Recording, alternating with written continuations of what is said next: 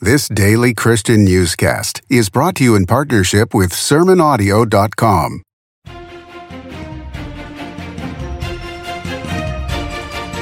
It's Tuesday, March 7th, AD 2023. This is the Worldview in 5 minutes, written by Kevin Swanson and heard at theworldview.com. I'm Adam McManus. International Christian Concern has issued their annual report on the Chinese Communist government's persecution of churches. A total of 48 churches have been closed or demolished between 2019 and 2022. Plus, the communists have arrested 89 church leaders, 13 of which occurred in the first six months of 2022. Pray for faith in the fire for our Chinese brothers and sisters. Former President Donald Trump won the CPAC poll again on Saturday as the favored Republican candidate for the 2024 U.S. presidential race, this time with 62% of the vote. Florida Governor Ron DeSantis came in second place with 20%. Trump laid out his vision. In 2016, I declared, I am your voice. Today, I add, I am your warrior. I am your justice. And for those who have been wronged and betrayed, I am your retribution. His talk included promises to do something about drugs and illegal immigration. Recent YouGov polls still have Donald Trump well above DeSantis and former South Carolina Governor Nikki Haley by an average of 18 to 20 percent. Should Trump win the 2024 election, he would be the only president since Grover Cleveland to serve two non consecutive terms. Former Secretary of State Mike Pompeo, who served under President Trump, spoke at the CPAC gathering, calling the addition of trillions of dollars by both Democrats and Republicans as, quote, deeply unconservative, end quote. You know, I, I stared today at $31 trillion in debt and tell my son, make sure you work hard because Social Security may just not be there for you. Every recent administration, Republican and Democrat alike, added trillions in dollars to our debt. That is deeply unconservative. Trump administration, the administration I served, added $8 trillion in new debt. This is indecent and can't continue. Earning back that trust will be hard work. It won't just be a campaign speech. It won't just be talking about it. We need demonstrated seriousness, people who will explain to the American people and to their kids and grandkids why this matters.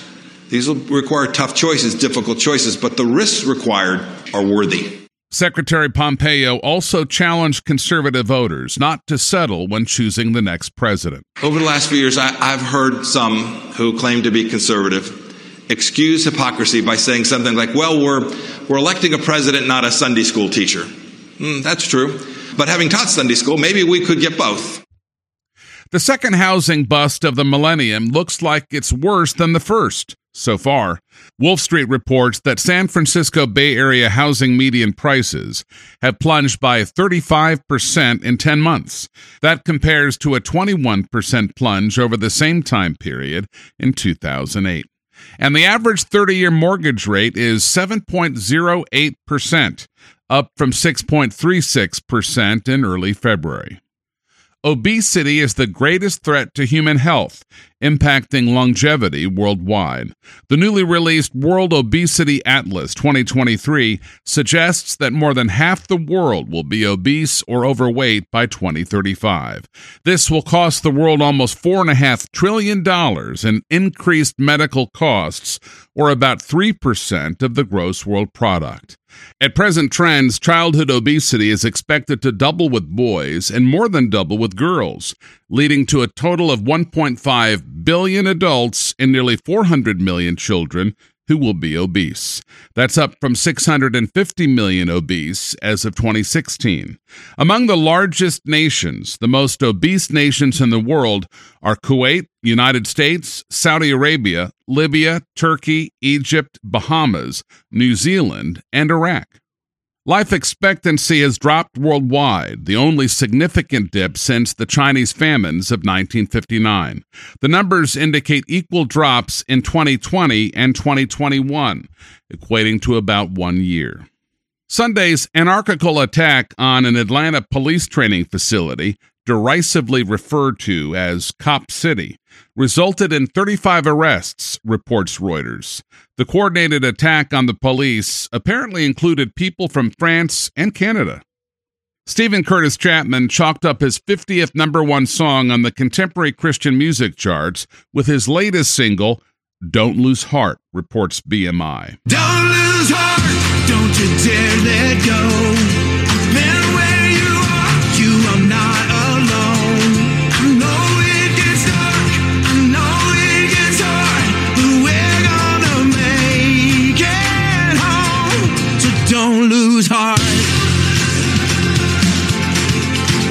Don't Lose Heart is a cut from Chapman's 2022 album entitled Still, which is themed on the struggles the family faced upon the loss of Chapman's five year old daughter, Maria Sue, in 2008. The only musicians that captured this accomplishment in other genres include Conway Twitty and George Strait on the country charts and Madonna on the pop charts.